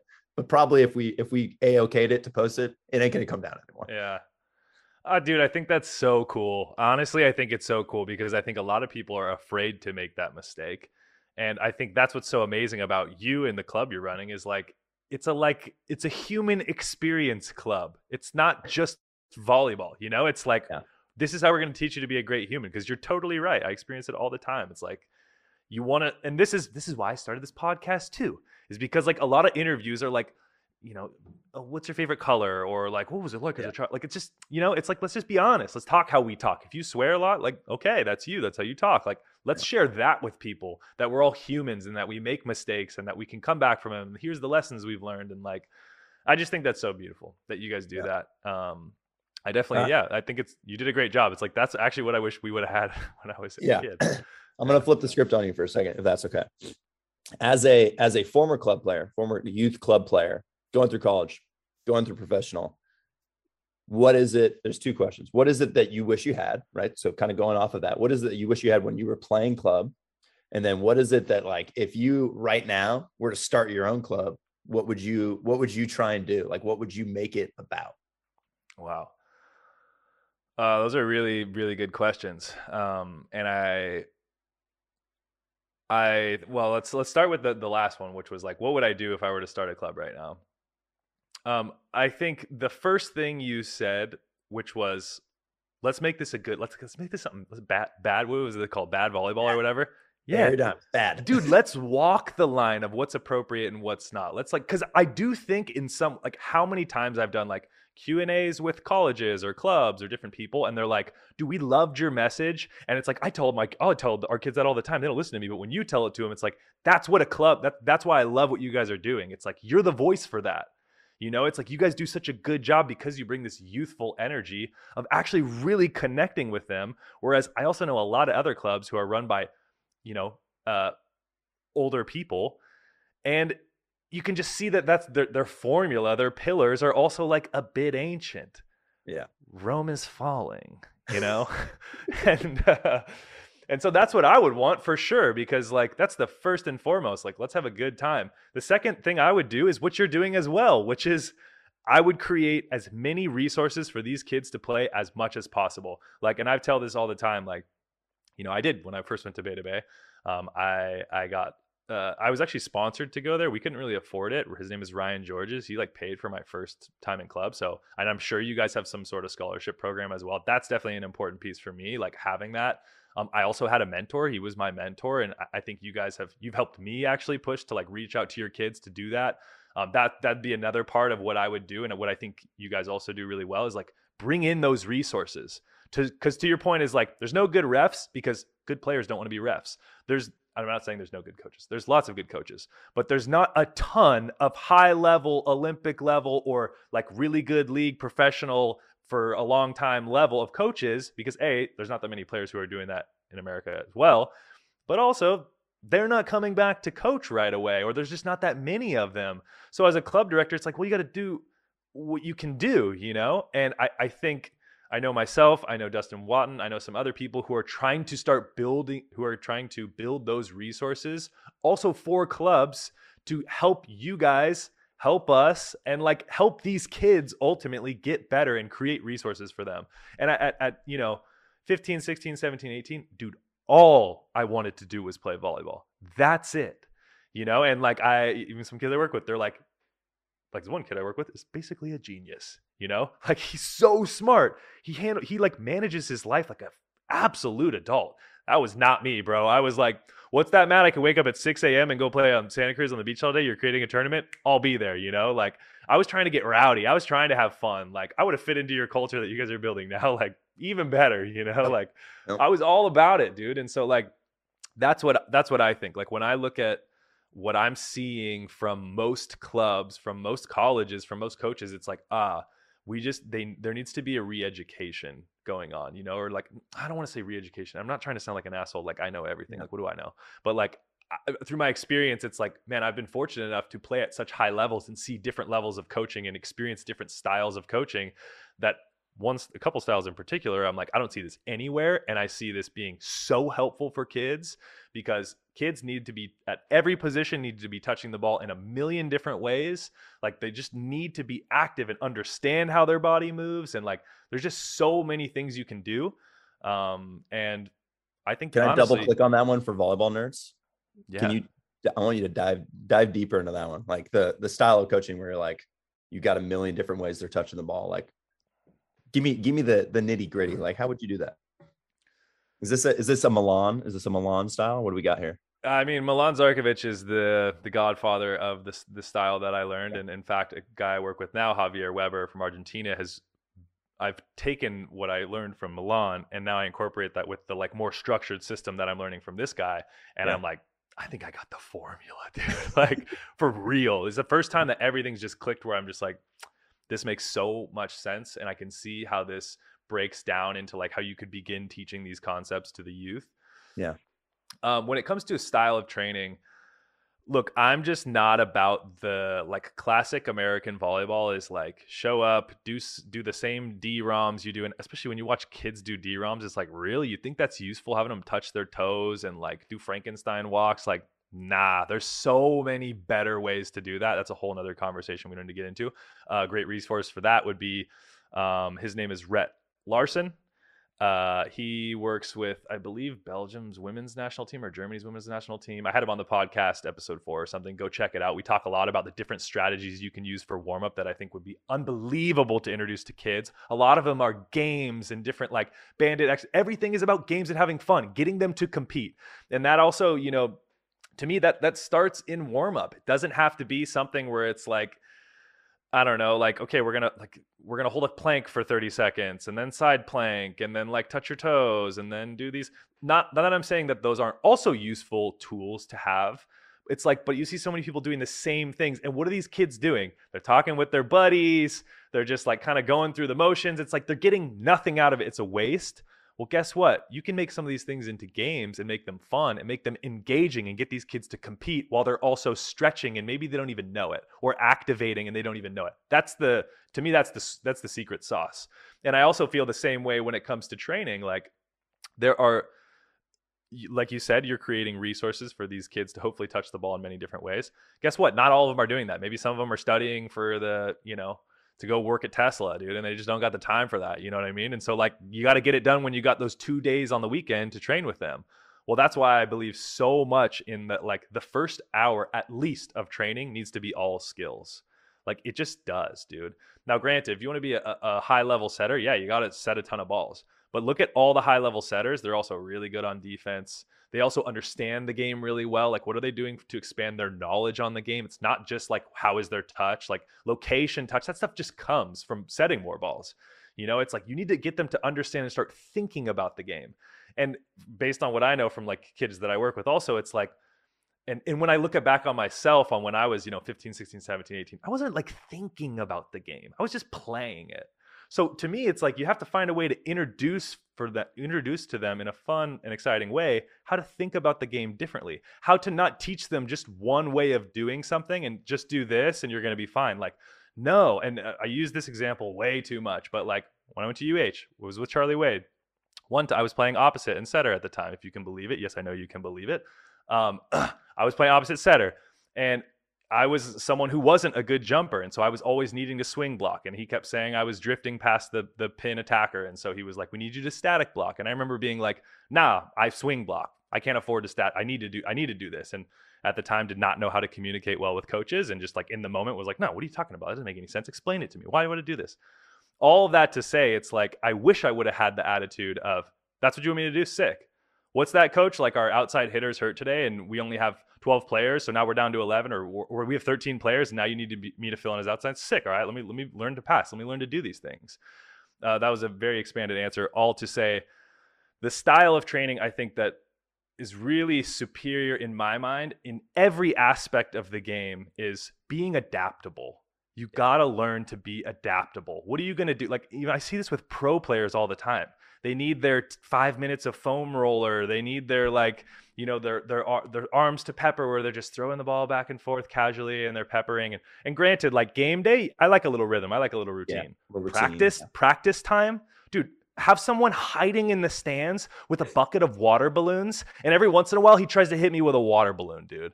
You know, like that's that's what I want. I want to be yeah. adaptable. I want to be like, oh, didn't see that. Oh, you know, like working on these little skills, and so that's obviously uh, unrealistic. I don't know where you you have to go TaskRabbit to even find someone who would do that, or like hire some kid. I don't know what the rules are. But to me, it's more it's more about like, can you get these kids out of their comfort zone all the time, and can you get them to compete while they're doing doing it because having that competitive edge it can't just exist in six on six it can't just exist when it's tournament time and it's it's go time it's got to exist all the time and a lot of that comes from you also have to learn to respect each other and you build that respect also by building their confidence in their own skills and that's the the in my opinion the absolute best part about playing the highest level of volleyball is everyone really respect each other because everyone's so damn good, dude. Yeah. Everyone's good. Everyone passes free balls perfect. Well, not all the time, but most of the time, it's like you don't have to deal. It's like so refreshing, different from even from college, from club. It's like, ah, oh, I don't have to worry about like little bullshit errors that we're all mad about all the time. It's like they just happen so much less. And yeah. to me, a big part of that is what's your volleyball IQ? How skillful skillful are you? You know, so this idea of introducing some kind of like, and I see you guys do it because I know Jones learned a little bit from Milan Zarkovic as well, and like um, just a little bit of that style of like and Austin Einhorn is also a great resource of just kind of like once you own a skill, like peppering, once your team owns the skill of peppering, what can you do now? Can you place a net in front of them? Can you take away a contact? Can you add a contact? Can you make them go short and long? Can you make them go left and right? Can you and so finding ways to like that's why Baggeroni. Every time I do a clinic, I always start with Baggeroni because it's the most fun game of all time, volley tennis or whatever. You yep. know, and it's like it gets them to think in different ways. As you're running towards a ball, you're with your peripheral vision seeing is the guy short, is he long, is he left, is he right, trying to can I trick him a little bit? Can I go should I go deep with it? You start to understand the game in a way that's fun and playful and competitive. And so when I see these drills, there's like one viral drill of just like attacking, for example, where this coach is just like tossing a ball. Yeah. I'm sure you've seen it. these seen kids it, are just bouncing the ball under the net. I'm just like, the world needs to change, dude. yeah, you go look at the comments of that video and it's like, we need to do this in practice, or like tag your coach in this, tag your coach in the comments. Like, no, we're not getting anything out of this. No, uh, dude, uh, no. I have a, I have a follow up to your to the to the point of gamifying. This is like, supposed to be about you, dude. I'm sorry. I just you're you're I I still have the notes from when you came in the garage of of the blocking schemes that we uh that we worked in to our uh, our nice. summer season for our team. And off podcast, we'd talk a little more about that. Yeah. Um but my my follow up on the on the gamifying stuff, like for you guys now, are do you have coaches? Are your coaches tracking like who wins and loses? Is that beneficial? I'll tell you what, actually, for the first time in my entire uh, professional career, we play Baggeroni. We play, we call it Baggeroni volley tennis, but we play two on two, two balls, um, two balls at the same time. And we've created different rules for, like, for example, if uh, the first ball until you play basically two balls. Once one ball falls, it's two pe- two on two, one ball, but it's still one touch. Everything is one touch. It's better to add in more touches, I think, at a youth level, but for us, it's like everything is one touch. If you attack the ball or you put the ball over and there's no touch, it hits the floor, it's two points. Anyways, we play we play exactly. We play experience versus young, so it gets split right in the middle. If you're experienced older guy, you're here. If you're a younger guy, you're here, and we play against each other we keep score. We play game one game to 25 at the beginning of every practice. It's the most fun part. Everyone loves it so much. It's the most fun thing that goes on in practice. Yeah. And so for the first time, we keep score, and every month there's a winner, and uh, the loser at that month has to pay for a barbecue for the other team. So it could be like sushi and beer in the training room, or like something like that every week. So. Uh, you'd be happy to know the experienced boys uh, won this last month, but right now we're down. Mid October, we're down, and mm. uh, it's not looking great, honestly. but it's it's so fun, dude. It's so fun. Our our stat guy like sends us the stats every week. Like it's just it's super it's super That's fun. Great. And I I think there's this misconception that like once you become a professional, everything has to be so serious, and I quite honestly don't understand it at all. And that's like a lot of what I try to push on push on social media too. It's like I mean I posted a video of like you know Matt Anderson hitting me in the face. It's like like why can't we ha- enjoy this too? You know i try to post like drills and different things. It's like there's so much we can be doing. And i've been like so fortunate and also so let down at the professional national team level where it's just like what? Why is this so boring? Why does it have to be you think that like it has to be all serious to get better? Like you really think that? Like come on there's so many different ways to to win and score and compete. And like so that's why when it comes to training the youth it's like just get them to have a good time. Teach them to compete. Teach them to win. Teach them to lose you know? Like teach them to be a good person. Show them why being a good person off the court bleeds into what on the court. Like teach them give them tools you know that work on and off the court. Like there's just so much and i think it's why i'm so attracted to people with like a good sense of humor like someone like you you know?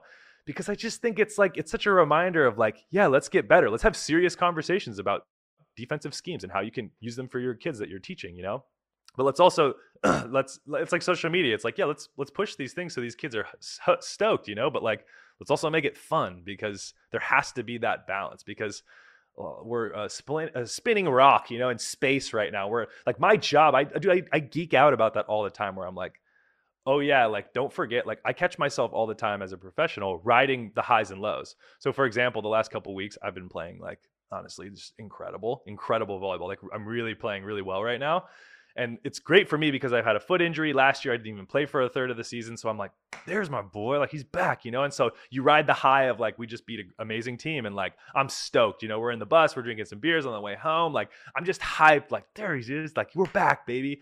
And I have yep. to keep myself in check all the time because I'm like, oh yeah, remember that like you don't want to be a slave to your emotions. Don't ride the highs so high that then you get to the lows. Cause I, I do that sometimes, you know, where it's like then I hit the lows and I'm riding them low. Totally. You know, it's like be mature enough to find the balance where it's like enjoy the highs, dude. Enjoy yeah. beating one of the best teams in the league. Enjoy that right now your performance is amazing. Keep keep motivating yourself to keep because it is motivating, you know.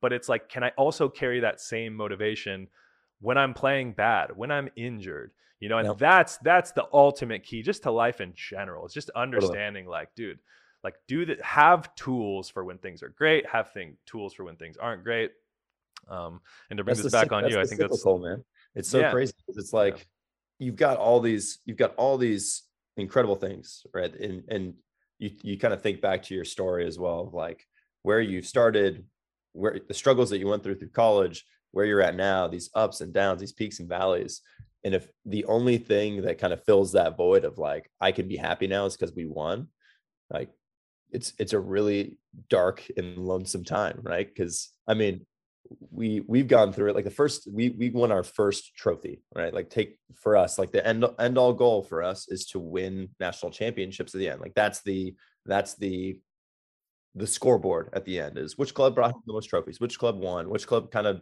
performed the best.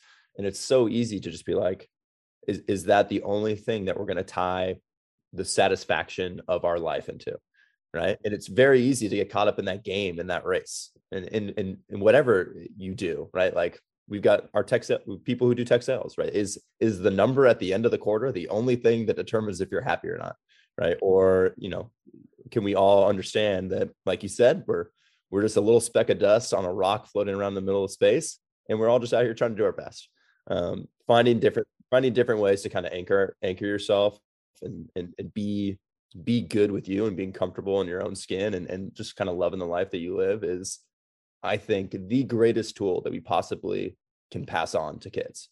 I think that's what's so fun about our job. Beyond the like the blank slate and getting to do these you know nft shorts and different things like this and like getting to just mess around and, and try and uh, create some cool stuff is we as coaches and you as someone who for lack of a better word is an, an influencer right in the world of volleyball you get to impact kids and you get to have this this relationship with with kids and in a stage where they're like really trying to figure out who they are. And i talked about this with dustin at length as well of like just just thinking back to like when when i was a kid and when when you were a kid when dustin was a kid of like what you would have given for someone who like was there for you and like was hyped on you and was trying to help you succeed in whatever it is you wanted to do but also keeping you grounded and like helping you understand the way this world works and helping you understand like the the tools that you need to get out of uh, your upbringing in order to be able to succeed and thrive uh, those are the greatest things we can pass on. And sports is such a such a good tool for that right? Winning losing progress struggle like going like having to like set your mind to something and then put yourself on the line like that's that's life baby like that's what we got to do you got to go out there and you got to go out and and try and perform at your highest level and sometimes the other person is better right? There's a bigger dog right? There's a bigger dog out there that wins and you've got to be able to come back take a look and not just like be defeated but try and figure out all right we got to chart a new course like where are we going next? How are we how are we going to get to the to the next stage of what we want to do. What is it that we want to do? And if we can arm kids with the confidence and the understanding that hey mistakes are going to happen or losses are going to happen and being able to to deal and manage with those like that's the greatest thing that we can pass along. And there's a lot of people who are in really unique places that can do that right? And i think that's what's really cool about what kind of what's kind of been happening in the volleyball world for the past couple of years right of you and dustin and there's a number of people who kind of use social media and this online marketing world for lack of a better term to to be able to kind of spread some messages and and be able to share their stories and, and let kids relate because i think there's so many kids that relate to the story. I know we we have a, had a number of players after you and dustin ran their clinic that like i had conversations months afterward and kids were like you know what really changed for me was when taylor said this like taylor said it was okay to like be uh, like i was a, a fuck up in high school yeah. or i made a mistake and it's okay. Like that doesn't define me. I'm able to understand like I can't act like that. I need to be able to make this change. That's huge. Had another player who literally like balled out in the summer. Um, he he was crushing it, and then we go through our first tournament. And really started to struggle, and he was a starter. And all throughout, like all throughout this tournament, the last tournament before national cha- national championship tournament, like was really struggling, like lack of confidence. I'm like, what is going on? and he made this flip like right after he he was the starter he lost it another guy came in we crushed it we got to the finals lost in the finals and so we were still performing at a really high level um, and we're going into the national championship and he's like just bought in still like he's he's all in he reset he goes through practice he's he's he is competing and doing what he can he's you know he's the third guy now he's the third pin um, and his opportunity came in the national tournament where you know OH2 was starting to struggle, so we flopped him in, and he just took it and ran. And I talked to him afterwards. I was like, "What was the switch?" He's like, "Honestly, like I was so worried about. I was. He's like, I knew I had the OH2 spot locked up. I knew I was there, and I knew that that tournament right before nationals was it. Like, and if I could hold that, I would be the guy. And I was so worried about losing that spot that I forgot about just playing. Hmm. And after that tournament, I just took a day and I was just thinking back to the clinic that we did with Taylor and Dustin. And I thought about what Dustin said of like, if you sh- like if you shank the past does your mom not love you anymore like if you if you make this mistake is the world over no no, not at all. Like you're still you're still you, and there's still so many people that love you, and like you've got to be able to detach like you making a mistake from your actual being of who you are. Mm. again, I just decided then and there that I was like, I'm not gonna I'm not gonna just tense up because I'm worried about making a mistake. I, I just need to go out and play and trust that I've put in the work. Uh, and Dude. he did right. He got us to he got us to a national championship that we lost in uh, in three. But you know, it was just a great story of like a kid that needed to hear something from someone else and he was able to keep that in his back pocket and pull it out when he needed was just the coolest story of like yes we need more people like you like dustin who are sharing their their path their story of what they've gone through in in this little volleyball world that so many kids are going through now right? Yeah. It's a it's a cool thing to be able to kind of see develop. Dude, I, uh, first of all, I think that's a really cool story, and uh, I I just think it's also so applicable to uh, myself as a professional. You know, I was just was just talking with uh, Josh Tuaniga, who's the a national team setter. He's playing with me overseas here, and and both of us have had like this summer had really good serves. Like on the national team, I came in as in world champs, like as a serving sub to play a couple rotations, like for the first time in my life, I was even shocked. Like I, I, switched up my serve, which we can talk about later. Also, I think this like five step hybrid is the future. I think it's so such an incredible serve to learn to teach. Um, but we him and I were talking because even this season, it's like we've been overthinking serving mistakes. Him and I both, and like Josh and I both been like kind of missing too many, like missing too many serves. And granted, like the last couple games for me has been a lot better, but it's like I'll have four error like this last ma- the match we just played. I had four errors and two aces. That's not bad to get two aces, four errors. That's not bad uh, on 20 serves. So that's serving at like I don't know 75, 80 percent, maybe 80 percent, 75 percent. I don't know. Anyways, the I remember him talking, and I remember him telling me because he's been struggling a little bit, and this last game was like pretty good for me. And I remember being like, dude, I've also the coach we have is amazing, but he's also very like like he wants you to be smart. He needs you to have a backup serve for what's best for the team. And I think it's an important skill to have. But I even said, I was like, dude, sometimes, yes, your coach wants this. Yes, you have this expectation. Yes, when you miss a serve, you see him react and like it's it's hard. But I was like, dude, I honestly in this last match, I started saying, sorry, mom. I started saying like, like fuck it, dude, fuck it.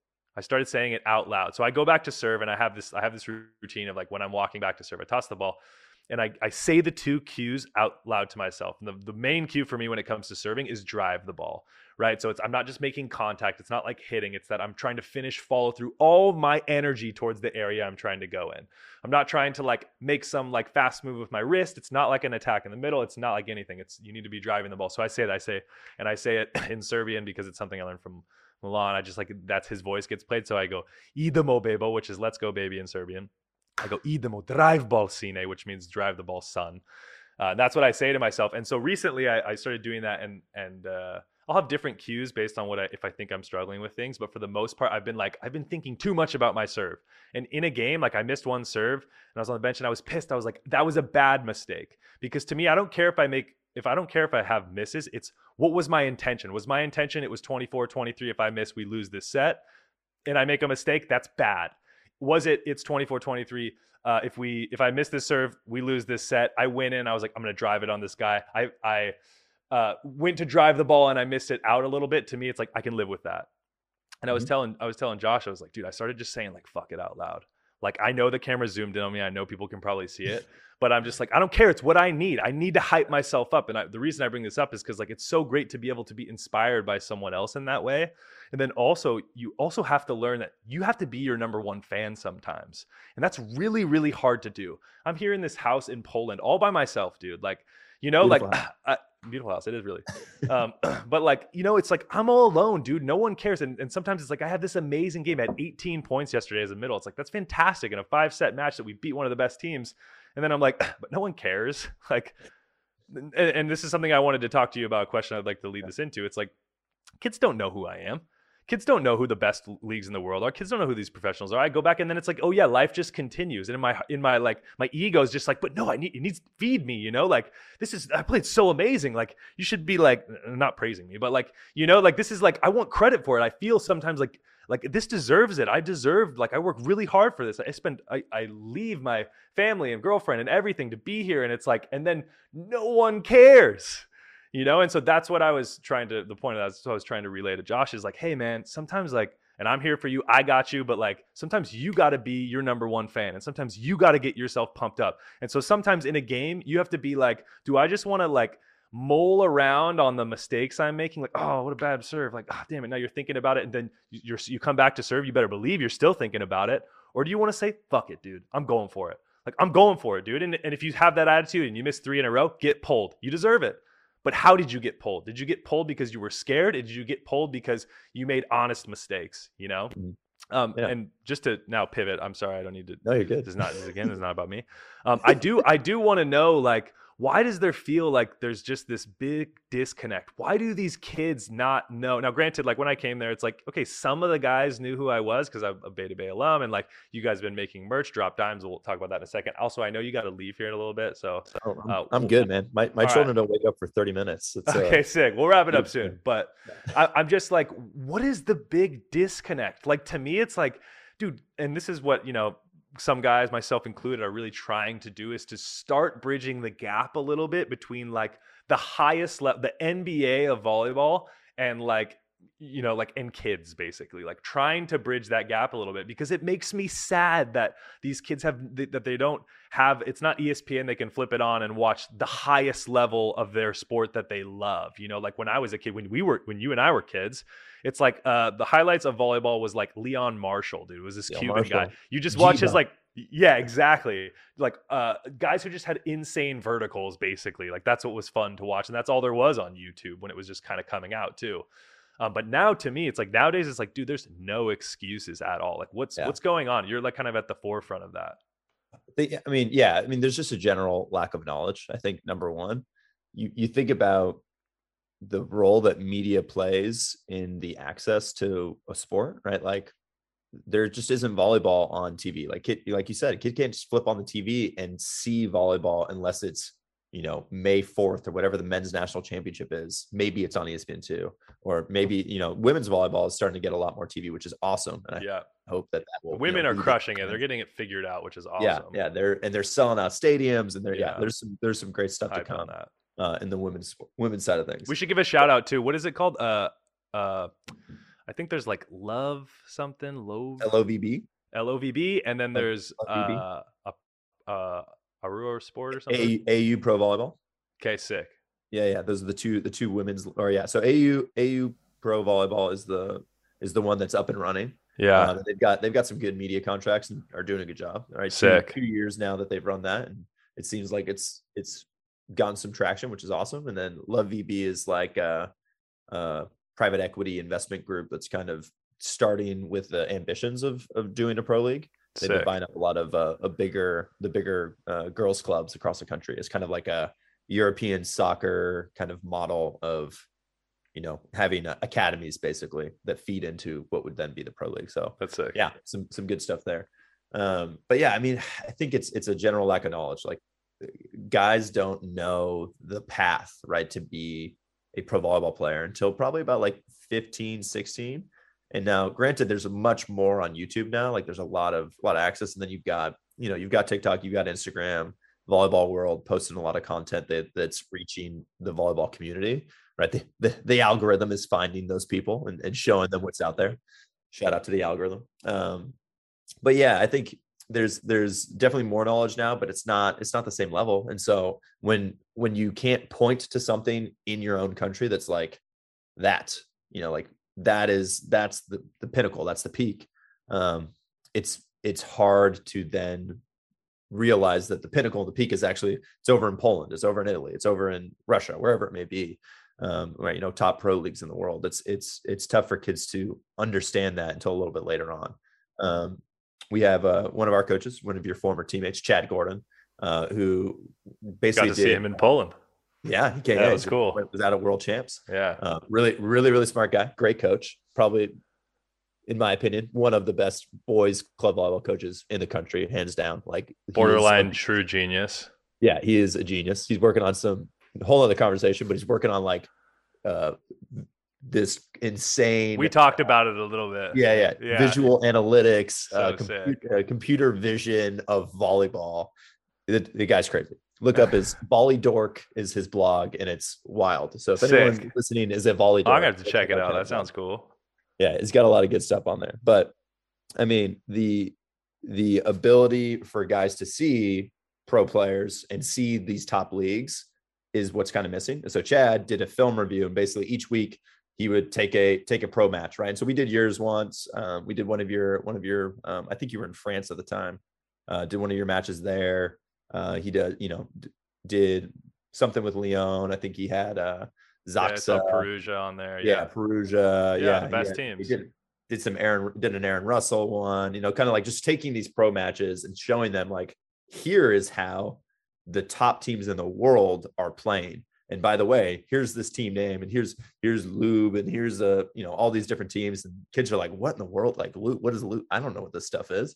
Um and so just trying to by the way it's lube. I love that you said lube. Lube. Is so much better. Yeah yeah. No the, that's what the kids on the car are like what is lube? I don't know what lube is.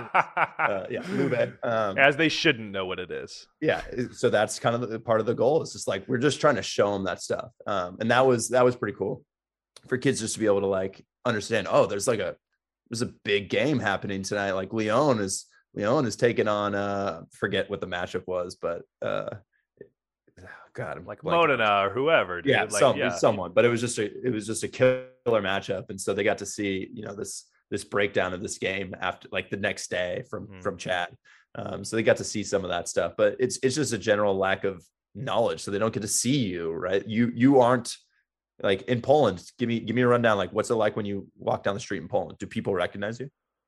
I, I wake up to a parade every morning in front of my house, dude. They're just parades of people. 18 points last night. Everyone to Taylor's house. uh, that's also because I live right next to a church. And by parade, I meant they ring the fucking bell every hour on Sundays for all these services. I live right next to it. Yeah, yeah. Um, no, I'm kidding. But like, uh, yeah, I mean, that is what's so cool specifically about playing in Poland is Poland volleyball is very popular. So you get, yeah. and I had this at University of Hawaii also. Like that was close. That was the closest thing to pro volleyball we really had. It's like yeah.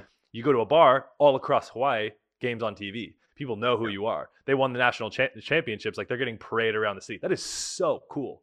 And in Poland, it's really similar. In fact, they're just starting to I mean we just I just shot my first like legit TV commercial with our main sponsor that we're we have yep. out here where it was like huge production and all of that kind of stuff like it's so sick it's so, so cool for for me as a as a volleyball player too where it's like you know I grew up in the Bay Area where like uh, people in the stands were your parents you yep. know and like maybe a friend you know that you someone hired to be there and so like now it's nice that it's like when you come here, it's like, oh, you play in stadium. World Championships was a great example. This last World Championships 2022 was you know, in Poland, and the, we played them in the quarterfinals, and there was you know fourteen thousand people there. Like that's amazing for volleyball. It just goes to show, like Poland, honestly, is the mecca of people who love volleyball. The league itself, top to bottom, is like as pro as it gets. Um, the way the athletes are paid and treated, like it's just this is as legit as it gets. And what's you know what's really cool, and to talk like the about the kids' perspective, I have a couple teammates, a, a, lot of actually my teammates came from nothing, like lived in villages. You know, yeah. like um, one of my teammates in particular, who's a really close friend of mine, and he's like an inspiration for me. He's like the classic kid who's like, he's our fourth middle. He's a baller. Also, Poland just produces insane ro- like genetic robots. It's so wild, dude. He's a baller. He's got the highest. He's got over a 40 inch vertical. He looks like he should be playing rugby. He's like 240 pounds. He's so thick. He's smaller than me. He's insane. Uh, but he's such a good dude. He's got great sense of humor and just a workaholic. Like he also owns his own shoe shipping something company, makes tons of money doing that. Like because he came from nothing, dude. I had him come over here the other day to teach me how to build a fire okay? Because i have a fireplace and i also have a sauna in the backyard where you build the fire. He to teach he taught me how to chop wood. You know like i'm a suburban kid from the bay area. Like i you know i don't know how to do any of those things. And it's just such a great reminder of like where this kid came from nothing. And so to yeah. him it's like to him his family he said when he goes back to his village everyone knows when he's leaving. It's like I don't know. It's like uh, first day of school, you know, where your parents are like waving to you goodbye if like the bus were to come pick you up. I don't know if that the whole village in real life. You know, I always wanted that, like yeah. a bus to pick me up, a little yellow school bus doesn't have exactly though. Like the whole school village, or the whole village is there, and he's just like. And I have another teammate who grew up wiping the floor at pro games because that's what happens. Like the kids yeah. are like, you know, the ones tossing the balls yeah. to make sure that a player gets it and wiping the floor and that kind of stuff. And they're so excited. And like, he's like, dude, I remember wiping the floor. Now I'm the second setter on this team. And it's like, that's why they work hard, dude. The work ethic is insane because they're like, here, I'm a legend. even just being on the pro team, like I'm a legend, you know? And I just think it's so cool. And I'm like, damn, if we had that in the States, do you know how much more kids would be down with? And volleyball is definitely growing in such a great way, but like how amazing that would be the opportunity it would really create for these kids to be like, I can be a legend. I could be Michael yeah. Jordan, you yeah, know, you like something that you can just easily point to, you know? Yeah. I mean, the closest thing we have is, is NCAA men's volleyball, right? Right. So right. For, for us, like growing up, did you ever go to a Stanford game? I did. Yeah. Yeah, it's just like that in itself is huge. Yeah, and the ability sure. to just point, like go sit down and like watch like someone go and play at a level that is higher than you in person, right? right. is really cool. For right. Sure. So like w- last year, you know, like this is year I think year six for me on staff with Stanford, but two years ago when they literally cut Stanford men's volleyball as a business owner, as someone in the area that runs boys volleyball, that was a massive blow. Like we were so so bummed on like th- not having the ability to point to Stanford and be like, yeah, go look at the path right there. Like there's there's Stanford. They're they're playing the top teams in the country. You know, there's there's high level men's volleyball right there. Right. Being able to point to that path is is a huge ability to just kind of give kids something to look up to. Right. And yes, there is no tier above that, but that those are some of the big things. Like you have this big growth at the young kids side, but then on the top on the next level like what, what is currently our top level right? There's there's been a lot of stagnation in terms of division one and it's there's a lot of restrictions in in terms of like the title ix and the ability for schools to sponsor it um, but you know we can't have subtraction right? Losing losing a stanford or losing a big d1 program is a, is a massive blow to what's underneath right? That youth upbringing and that ability for for guys to see a path forward uh, and have something in their backyard that they can go just check out. Like that's the reason. Like that's what we're looking for. The next step, obviously, is exactly what you're saying. Exactly what Poland has set up is this infrastructure and this this media that is able to show and and you know showcase even more than just show what the sport has. Uh, I think that's another piece of like kind of some of the cool things that are going on in social media is the ability to just showcase like it is cool to play boys volleyball. Like boys volleyball is an awesome sport. It is so much fun. It is so athletic. There's so many, so many variations when you understand the strategy and you get to see it, uh, see it up close and kind of see, you know, how much physicality there actually is. Like that's big. And that's part of the thing that, you know, we want to do for our guys is like, let's make this, let's make this awesome to be a part of this club. Let's showcase what these kids can do. And, you know, I know Dustin does that, does a really good job of that, of like, showcasing athletes and, and he gets some flack for it. Um, he'll, he'll get haters in the volleyball community. They're like, oh, it's stupid. But he's showcasing kids, he's showcasing the youth, he's showcasing college, women's college, right? And he's he is pushing that up. And I think that's a that's a really cool piece.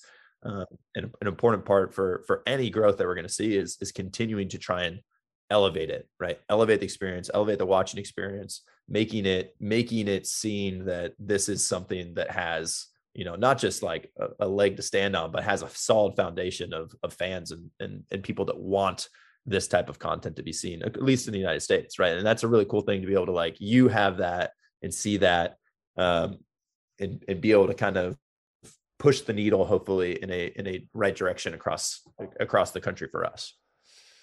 Well, man, you know. uh I just like just listening to you talk. I just was like, man, I think you Bay 2 Bay volleyball is like the ultimate example of what that looks like. So if there's other coaches or clubs uh, listening to this, dude, like go see what you guys got on your social media. Go speak with Matt. I mean, that's my favorite part about you is like you're so open to have conversation.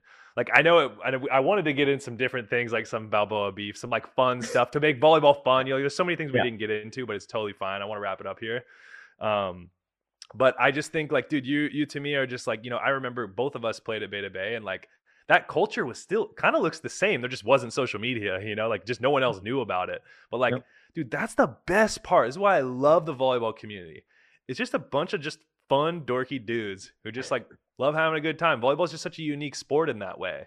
You know, it's it's it's I don't know. I just have this like real soft spot for the volleyball community, and I just like absolute. This is why I needed to get you on here. It's just I absolutely think you guys are the ultimate, and I'm not just saying this because I played there. I'll say it again. It's like, prove me wrong, dude. Someone send me a message. Prove me wrong. Like, you guys to me are just the ultimate representation of what a club should be and what a club can offer, the resources you give. It's like, on my end as a professional, it's like, I don't want to be a part of the hate anymore. It was too easy to sit back and watch social media and be like, that drill sucks, or like, this coach doesn't know what he's talking about, or like, this guy's like, okay, a motivational guy, whatever. And now I'm like, you know, November 1st, I'm launching the Middle Blocker Academy. Finally, I've been talking about forever. I'm finally doing it. I'm so excited to provide the ultimate resource for middle blockers, you know?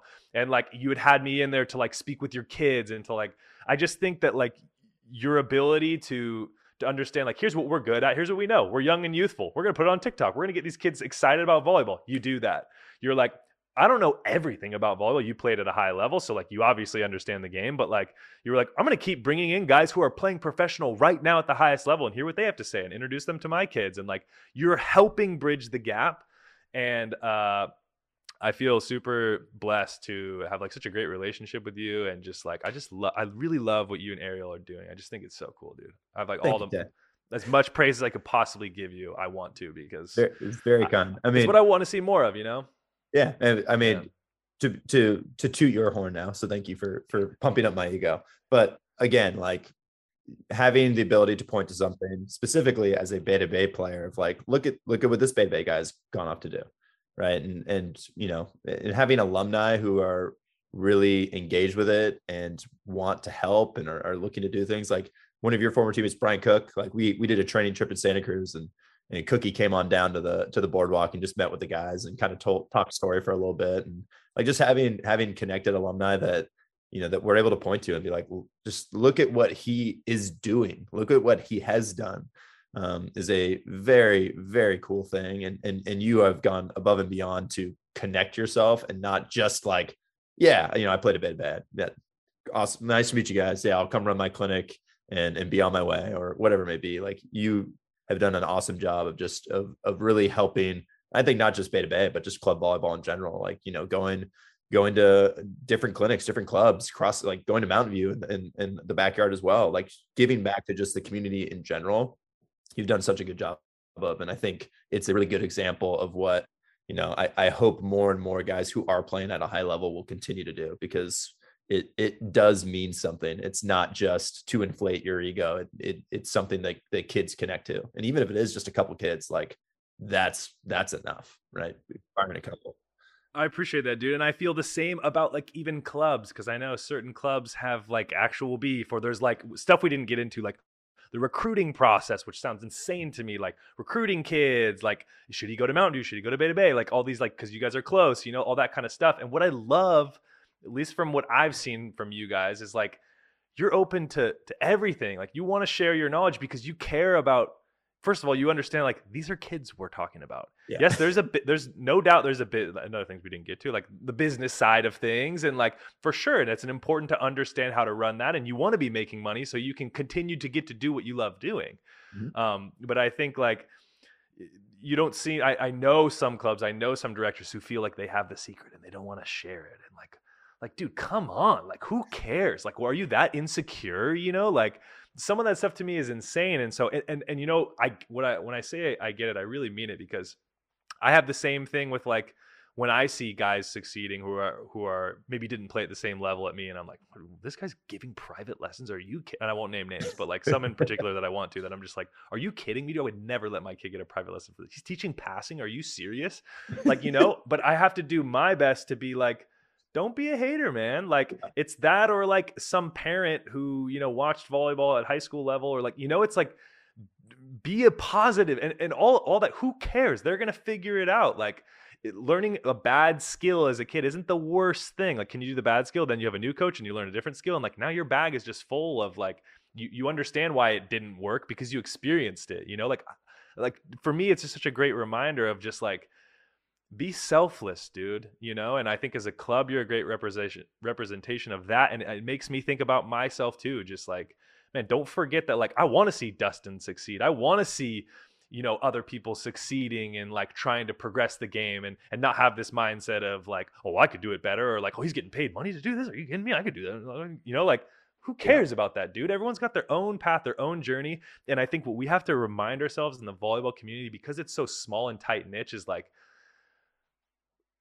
we're all in it together, dude. You can't see my arms right now because they're too big, where they were like hugging. You know, it's like we're all in it together, man. Like I want to see the volleyball community win, and the real winning is like, could could there be an NBA for volleyball in the states someday? Like, could could it could more professionals create podcasts or do mentorship or do things to like inspire these kids and give these kids people to look up to and like share with coaches and clubs and like could it be something that where like enough people do it and the world of volleyball in the United States changes? Because I really want that. And when you look across like Europe, for example, it's like they're figuring it out. Brazil, they're figuring it out. Like those guys really care about the sport. And so like the youth, the club, it's just it's a way different experience. And so like I love that. I don't remember, did you guys do a tournament where you went down to Brazil or something? Or you cross travel, you cross pollinated somewhere? Maybe you didn't. We um, played a Brazilian team this summer, but we did not go to Brazil. Whatever, exactly though. Like I think that kind of stuff is so important, you know, and like and and there's just there's you I feel like you guys are leading the wave of this evolution of like let's learn from across the world. Let's learn from the best. Let's try these different things. Let's experiment. Let's show people that we can be wrong and post something we shouldn't and be like, oops, we shouldn't have done that. Like we're all learning, you know? And so uh yeah, I I uh, I think I'm done done talking now. I'm too much, dude. You see, when I go on rants, my cheeks get all red. I get all excited. You're just passionate. Your I passion am. bubbles near the surface, Taylor. That's what I we am. love about you. Yeah, and then the passion just stays here. My face gets hot, uh, but we live with it, baby. That's what, that's how we do it. We roll. Yep. Um, okay, this is now to me. It's like uh, I really want to give you a chance to kind of hype up what you guys are doing. How can people follow you? Talk drop dimes. You guys are doing some really cool, fun things. So, uh, yep. anything you want to plug, please go for it. Yeah. Uh, I mean, yeah. At at Bay 2 Bay Volleyball is is, is the club. Um, our personal, we, my wife Ariel and I, can find us on on all the socials. Um, yeah. If you want to check out the uh, Taylor Averill slash Drop Dimes collaboration that is up on the Drop Dimes website.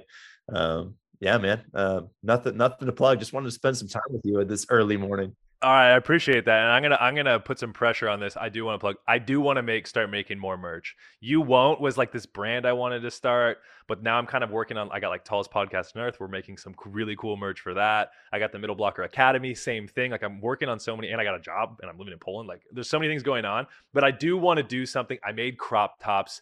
I want to see more youth kids in crop tops. I love them, dude. We're gonna change the movement. world together. It's a movement. I mean, look at the sweatshirt you got on. That thing is so yeah. sick, dude. Like, yeah. oh, I love it, face. dude. It's my face on there, dude. And I think I think it looks pretty cool. So, um, no, we're you know we're here. We're we're ready. We got a yeah. we do have a. I get. I think Dustin will be okay with this. We have a Dustin Watten collaboration coming out soon. Sick. Very soon. Yeah. Sick. So we're gonna get some we're we're pretty stoked on on some of the stuff. Dustin's got some he's got some great designs. So it should be Sick. should be a fun one that drops on on drop time. So we we I'll I'll let Dustin announce the official date and time. But uh solid. It's it's coming. It's in the pipeline. So yeah, you guys are making fun stuff. Get your NFTs at dropdimes.co. Yeah, yeah. They're uh yeah. the NFT shorts are I think completely sold out, but maybe maybe we'll do another run in the summer of a a different some different uh some different PFPs. That would be sick. Well, dude, I love you so much. Thank you so much for your time. I mean, it was like five in the morning for you. You woke up with just this glorious face. I don't even know if you've had coffee or food yet. I don't even know what you got going on. You got two kids. You got an amazing wife. Like you guys are killing it. So thanks, Dad. It's great. It's Thank great you so much for your time. Thanks for yeah, having. Dude. Thanks for having me on. Can't wait dude, to. Can't wait to see you keep crushing it. Keep going, my man. We're gonna do our best, baby. Yeah. We're gonna do our best. All right, bro. I love you. Thank you so much for being here, and uh, we'll Absolutely. talk soon. All right, brother. See ya.